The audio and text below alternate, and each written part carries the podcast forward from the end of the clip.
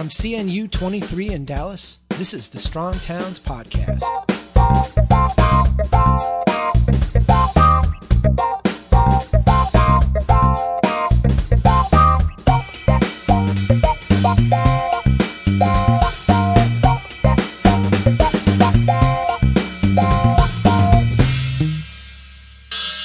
Hey, everybody, welcome back to the Strong Towns podcast. I've got uh, with me here at CNU 23 in Dallas, kind of the hottest thing going right now. Uh, the two tactical urbanism guys. I've got uh, Anthony Garcia and Mike Lydon sitting across the table from me. Welcome to the Strong Towns podcast, guys. Thanks, Chuck. Yeah, thanks for having us. Good to be here. I, am so excited. You, you, guys are, I, I, think, and this is my opinion. You can, you, I, am sure you're, hum, you're humble. You'll argue with this, but it seems like you guys are the hottest thing right now on this ticket. The Tactical Urbanism book just came out. Mm-hmm. Uh, there's a ton of buzz around it. There has been for years kind of building, but now there's this crescendo because the book is out and people are starting to embrace this. What's the excitement that you guys feel coming here to, to Dallas? Well, I mean, it's it, it is exciting. I mean, we've been uh, you know, all along the way building this audience with the online guides that were for free, and yeah. we did four of those. So, you know, personally, and I think Tony might have felt the same way. And writing a full length book was the cat kind of out of the bag. You know, had we already exhausted the audience and right. the interest and the excitement, and would the book actually sell, or people say, well, that's kind of old hat.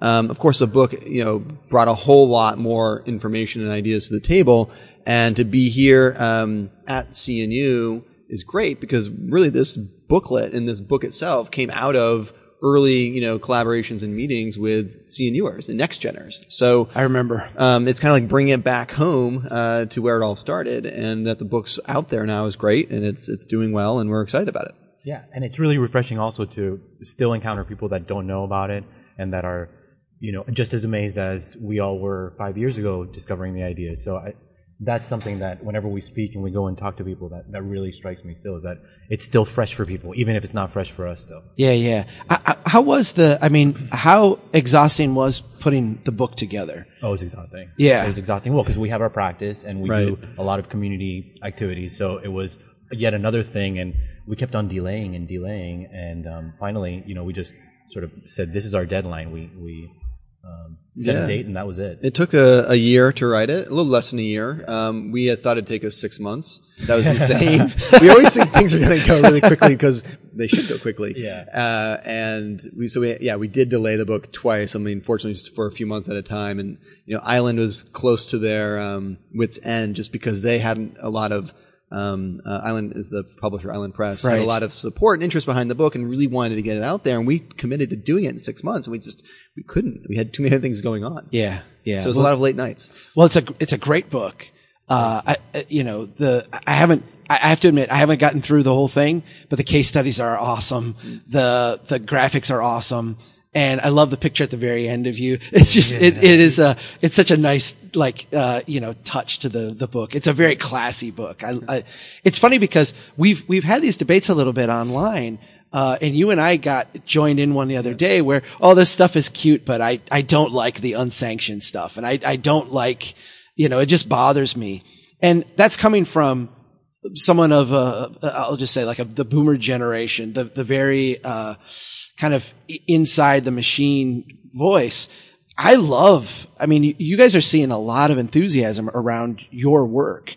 Talk a little bit about, about that end of the spectrum. The, the, the fact that there's a lot of people out there embracing this who are not your standard typical city engineer, city planner, stodgy, right. give me a tie and a, a, a, coffee. Right. Well, I think we need, um, in our practice, we've recognized and through the research and writing of the book that there is so much value to bottom up and top down. And there's plenty of resources if you're going to work top down. And again, you, you need that approach in some places, but there's very few resources and permission to act if you're if you're trying to do things from the bottom up or have few, very few resources at hand. So for for for us, I think the uh, the book is is enabling more of this activity. It's inspiring some people to go out and plant a garden in their front yard as opposed to mowing their lawn. You know, it's inspiring them to try and fix their street um, taking action with their neighbors uh, very locally. And I think that's a really wonderful thing that people are getting turned on to. And if our book helps give them permission or ideas to do that, then great. Awesome. Now, now you guys, this is all you do is write tactical urbanism books, right? You don't. yeah, right. you guys run the Street Plans Collaborative. And are working Tony all does. over Tony the runs place. the Tony runs it. I, I want to ask about a, a, a couple of projects that you guys are working on because they're real innovative and they're stuff that I think people would be very interested. Wh- What you guys do is interesting because you're not a traditional firm. You, you- really have embraced what, what I would call a real value added approach. Talk a little bit about the the uh, emerging public space guide that you guys are working on in, in San Francisco. Sure. So th- this is a project with the we're working with the city, um, the planning department, and for some of your listeners, they may know that San Francisco has developed a number of very innovative public space types, um, delivering public spaces very, very quickly and inexpensively in the last five years. And I think they, they got to this uh, point where they want to look back a little bit and then start looking forward on how, what, how do these spaces evolve? How do they get managed? You know, what's the stewardship model? Um, what's working in other cities? And so they hired us, our firm Street Plans, and Julie Flynn, who is in our San Francisco office, is managing this project. Um, you know, so Julie's been doing a lot of the research and scanning nationally on what are the best models out there for quickly delivering temporary spaces, whether that's um, something that's just a space that happens monthly on weekends, or if it's a, a full plaza that's being developed um, using temporary paint and other you know, temporary and short-term landscape uh, materials. And so we've looked nationally, and then we're taking this and I'm trying to apply it to San Francisco, saying, okay, here's what you have and what's working here. Here's what other cities have. Um, they're working well there. What can we learn from other cities, and how could we calibrate that to give you some direction moving forward, and not just for the city as a stewardship. In fact, the the guide is geared towards neighborhoods, neighborhood activists, um, nonprofits, those kinds of organizations, bids, um, who need these tools uh, and and they need new policies and frameworks to allow them to create, but then more importantly, steward and activate and program these public spaces, in which there's hundreds of new public space types, not types, but hundreds of new public spaces in San Francisco that have emerged, and so it's really exciting. And for us, it was great to look around the country and see who's doing what. Right. Uh, What, what is, uh, it's the thing that I find the most interesting about your work is the way that it involves just what I'll, for lack of a better term, just say regular people. The, the, the, the, the crossover between not just people at City Hall, but, but actually involving people out on the street. What's the interaction that you get? Because you work with both city officials and the public. How, how do those relationships, you guys kind of broker those. What what are some of the struggles in trying to broker some of those relationships as you enter into a city? Because the city hall people get freaked out with the public, right? right, And the public's distrustful of the city hall people in many ways, and those are not unreasonable, you know, reactions to each other. What's your role in brokering that that bridge between the two? Well, you know, it puts us in in a lot of uh, tough situations with our clients, especially when our clients are municipalities that are not used to being as transparent as they would like to be or as they claim to be. You know, we're, we just this morning had a, an email interaction with a constituent in Miami Beach who staff has told me repeatedly you cannot reach out to the constituents. You can't you can't email directly or respond to their inquiries. And what we've told them repeatedly is that it's a central part of our practice to interact with the public. We're doing you a service. We're helping you Right. communicate with the community because the community automatically thinks that City Hall is doing something nefarious. There's a lot of cynicism about what government does or does not do. And so just responding to emails in a timely manner, that is huge. And, and city staff, sometimes they just don't get it. Right. We're trying to bridge that gap. It's a little paralyzing because Yeah. as city government, you know, you have a council, which is many voices, right? Right. Uh, you have a staff, which is supposedly responsible to this many voices. Right. And you have the public, which is a, you know, many, many, many voices. And when you try to do message control, uh, a lot of that communication stuff that's just a normal part of, of life tends to break down. It really does. And then and it leads to people drawing conclusions, conspiracy theories on behalf of the general public. And it doesn't need to be that way. There's no reason. And one of the things that, that we find or that I've noticed is has a lot to do with um, the city manager form of government because Right. the city manager is the head of the corporation of the city. What our clients always tell us is you can't go talk directly to the commissioners because that's the board. The commissioner has to talk directly to the city manager. So it, it puts a lot of distance between the people and the people who are making the decisions. Right, right. Talk a little bit about the the bike master plan and the street work that you're doing down in Miami. Because Sure. I, I- again, another one of these, I think, outside of the box place. You, you're, you guys are a small, lean tactical kind of firm, and you're working in a city like Miami doing some really, really important stuff. Talk a little bit about that. Sure. Well, I mean, this is a, a citywide bicycle master plan for Miami Beach, which is, uh, you know, arguably one of the places in the state of Florida that has the highest bicycle use and pedestrian um, activity. Right. We're trying to layer into the project uh, tactical ideas about delivery, about how they use their streets, and about the process that they go about um, getting new projects out into the world. And and it's been really tough because the city's just not used to thinking about temporary anything. They're not used to thinking about um, rolling things out in small steps. It's all about the big mega projects. So um, that's one of the challenges I think with that project. But we're really hopeful that that they're going to adopt some of the the ideas that we have included in the report. There's a lot of uh, protected bike lanes that we're you know pushing for because South Florida has no protected bike lanes. There's they're all you know sharrows and regular bike lanes. How do you how do you approach a city like Miami that that is inherently uh, you know inherently auto oriented right. to almost the extreme? Right. Uh, there are very few places in Miami that are real welcoming. I mean, the transit system is really tough. Right uh, the bike infrastructure you've got. How do you approach an, an overwhelming situation like that? Because there's a lot of people listening who are in cities that say we, we have no hope. Yet here you are right. living in Miami, right? Right. And you know, bringing this eh, there. How do you how do you start to tackle a problem that huge? Well, you know, it's really tough. I think in Miami we're facing uh, a culture change where there's a significant number of people that have been educated elsewhere. They move back to Miami. They see how other cities function, and they're bringing that experience back with them. So it's a, a slow change for Miami, but it, Miami Beach specifically is not like a lot of other places in, in the United States because it has such a, a great dense network of, of compact urbanism that is pre World War II. So there is um, there's already fabric there, and part of our strategy for Miami Beach has been listen, guys, you're actually not as bad as you think you are. The the prevailing thought is Dade County is is all about you know uh, car use, but actually, if you look at South Beach, the numbers of South Beach, you have 40% of your population taking transit, uh, biking, or walking. That's not a drop in the bucket. That's not 5% the way that you might have it in, in other cities. So you have a lot of good things to build off of. So look at the good things that are already working and build off of those. Don't focus on on the auto oriented. Right. You know. And I think a lot of it too has to be um, through the experience of getting out there and actually biking and walking. And so, you know, when you know, when Manny Diaz was mayor, uh, when I was living in Miami, and there was a bunch of advocates, we got together and we got Bike Miami Days launched, which was an open streets event. So one day, close down streets in the downtown, get people out there actually using the streets in a different manner, see their city through a different perspective.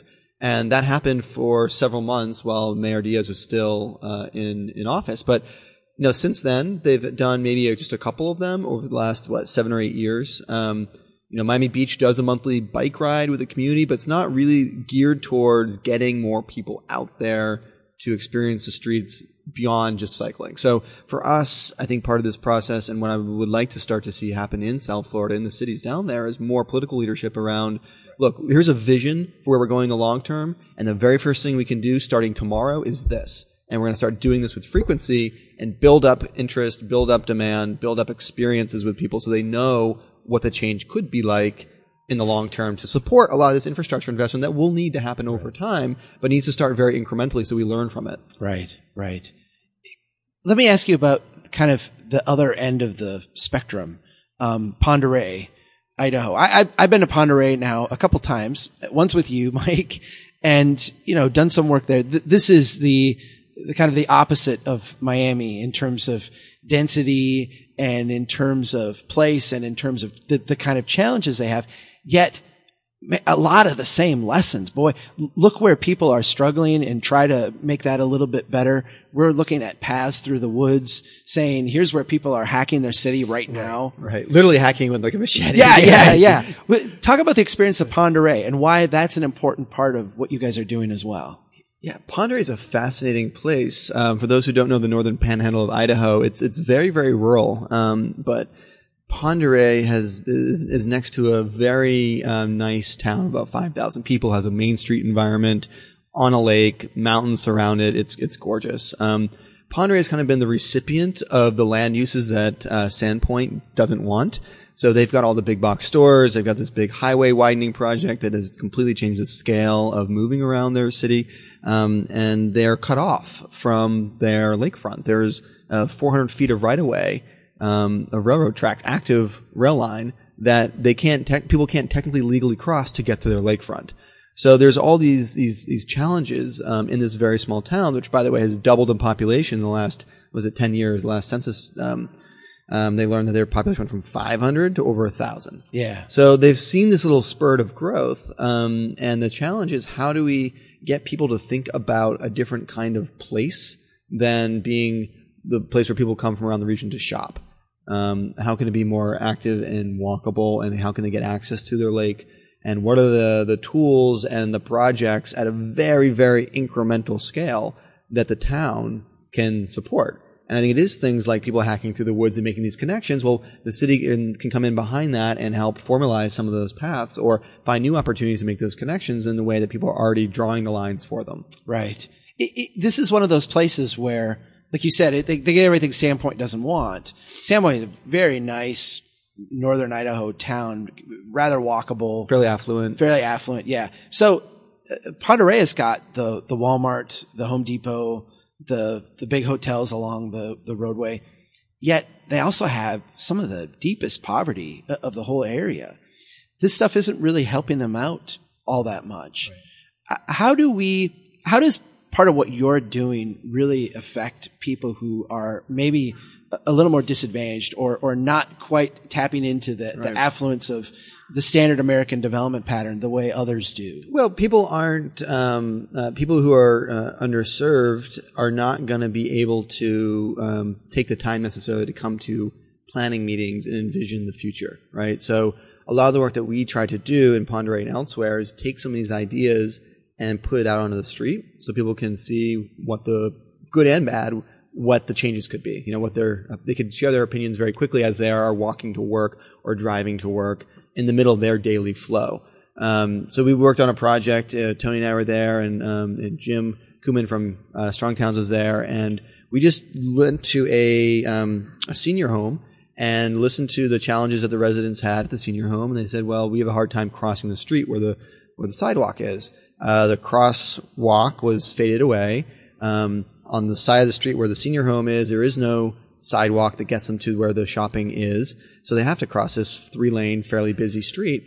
And so the project was, well, how do we today, not a year from now, but today, try something that shows them that this could be a more safe intersection for them to cross? And so it was going down the street to the construction supply uh, store, which is there, and we got a bunch of materials and spent a couple hundred dollars. And for the afternoon, made a couple straw bales, yeah, a couple straw, yeah, straw bales and some cones, and uh, we used some temporary paint, and um, we all together went out there and we just put it in the ground, this um, uh, this median in the middle of the street, and we painted the crosswalk so that people who we met with briefly were able to articulate some of the challenges, and they saw very quickly that same afternoon we responded to it, and a lot of that needs to be done, I think, in you know, the bigger visioning projects that we're doing with Ponderay, the longer term planning needs to be connected back to that scale of action so that people are seeing things getting done and that can inform how the longer term infrastructure gets invested and where the priorities will be. Mm-hmm. Um, that median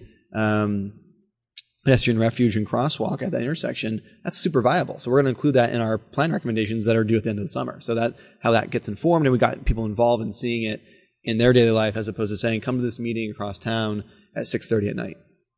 Uh, how how is how is that notion of experimenting changing the way cities are, are, are being built? I mean, I know we're in the early stages of this, but it, it seems like there's some really good case studies now and some really good examples of boy, we go out and we spend uh, uh stuck Bertha right now is the right. is the kind of key, Seattle. you know, yeah. in Seattle. The idea that we're going to spend billions of dollars on this huge project you guys are out there hacking this thing on nickels and dimes and showing what the next increment is. How empowering is that for a, a city short on funds to be able to get stuff off the ground quickly? Well, I mean, I think that cities are slowly figuring it out because of the work that we're doing. I, I haven't seen a city really adopt it as a, a large city, large American city, but we're even seeing uh, large companies adopt this idea. Right. So you have uh, we're working with uh, as a pro bono nonprofit uh, project. We're working with the Florida East Coast Railway um, Corporation to transform one of their abandoned railways into uh, a park and a trail. And so, you know, we're, we've been negotiating with them for the last year about the price, and I'm just starting to sell them the on the idea on of uh, a temporary activation, and they really they're starting to really get how powerful that could be as a marketing effort for them to to be able to convert this land. So I think it's trickling up slowly. Yeah. Yeah, I, I think as well, um, in a lot of the towns and cities we wind up working in, that's the only way to work. It's the only option. I mean, stop thinking about the $10 million corridor project when you don't really know where that $10 million is coming from, and you don't even know if the result of that is going to work well. So start with the, say, 10,000 to $100,000 project, try some of these things out in a temporary manner, see how it's working, and that builds confidence not only in the changes that we're advocating for to make places more civil, for people, it's safer. Um, but it, it, allows them to think through, okay, this is actually a project that it's worth investing in when we have the dollars and resources to do it, or it gives us justification to invest in it, as opposed to we think it's good, we have a plan. Uh, I guess if we get the right grant dollars flowing in, we should build it. And I think that's important to think about that interim step. And when you think about the last, the, how you know we stumbled on, on, these ideas through the Great Recession, the lack of resources at the municipal level really forced all of us to start thinking about that. I don't think that municipalities have caught up yet. They still operate in the the project mill type of mentality where they have their yearly budget and they've got to they've got to spend this money by the end of the year. Right. So and we see that all the time. Trying to step cities away from that mentality, I think that that's going to be the challenge. The it's also shifting resources. I mean, how many millions of dollars? I learned yesterday from a colleague that um, a grant of five million dollars is being spent to plan a quarter for probably the fifteenth time um, in a northeastern city. how right? many times have we heard that? So why Yeah. don't we take five million dollars and actually build something with it that you put in those plants? Find you know the elements of it that that five million dollars goes a long way Right. in some of these projects. Start making safety fixes now to these terrible corridors and streets, and that can then over time uh, morph with the permanent infrastructure. So I I also think it's about how we like Tony talks about the project mill. Um, here's our budget every year. We have to spend it, and most of the spending might be in planning. And why don't we just hit the brakes sometimes on that and actually focus on implementation? And Yeah. part of that is, is because they lose that money at the end of the cycle. Maybe if it's a grant from the federal government, if they don't spend that money, it's gone. So they'll spend it on whatever. right, Large project. right. Tony, Mike, congratulations on the success of the book and, and, and you know the inspiring work that you guys are doing. Thanks so much for being on the podcast and enjoy the rest of CNU. Thanks, Chuck. Thanks. Great to be here. Thanks Take so care. much.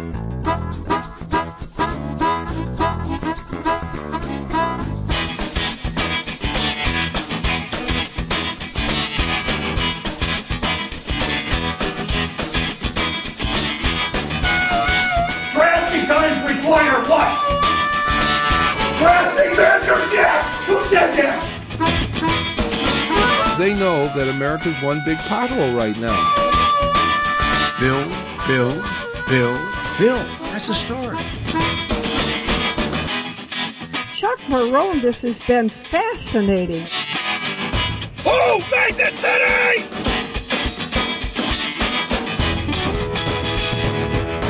I like you. I like your vision of the of the world. The United Nations Earth Summit, Agenda 21. Yeah.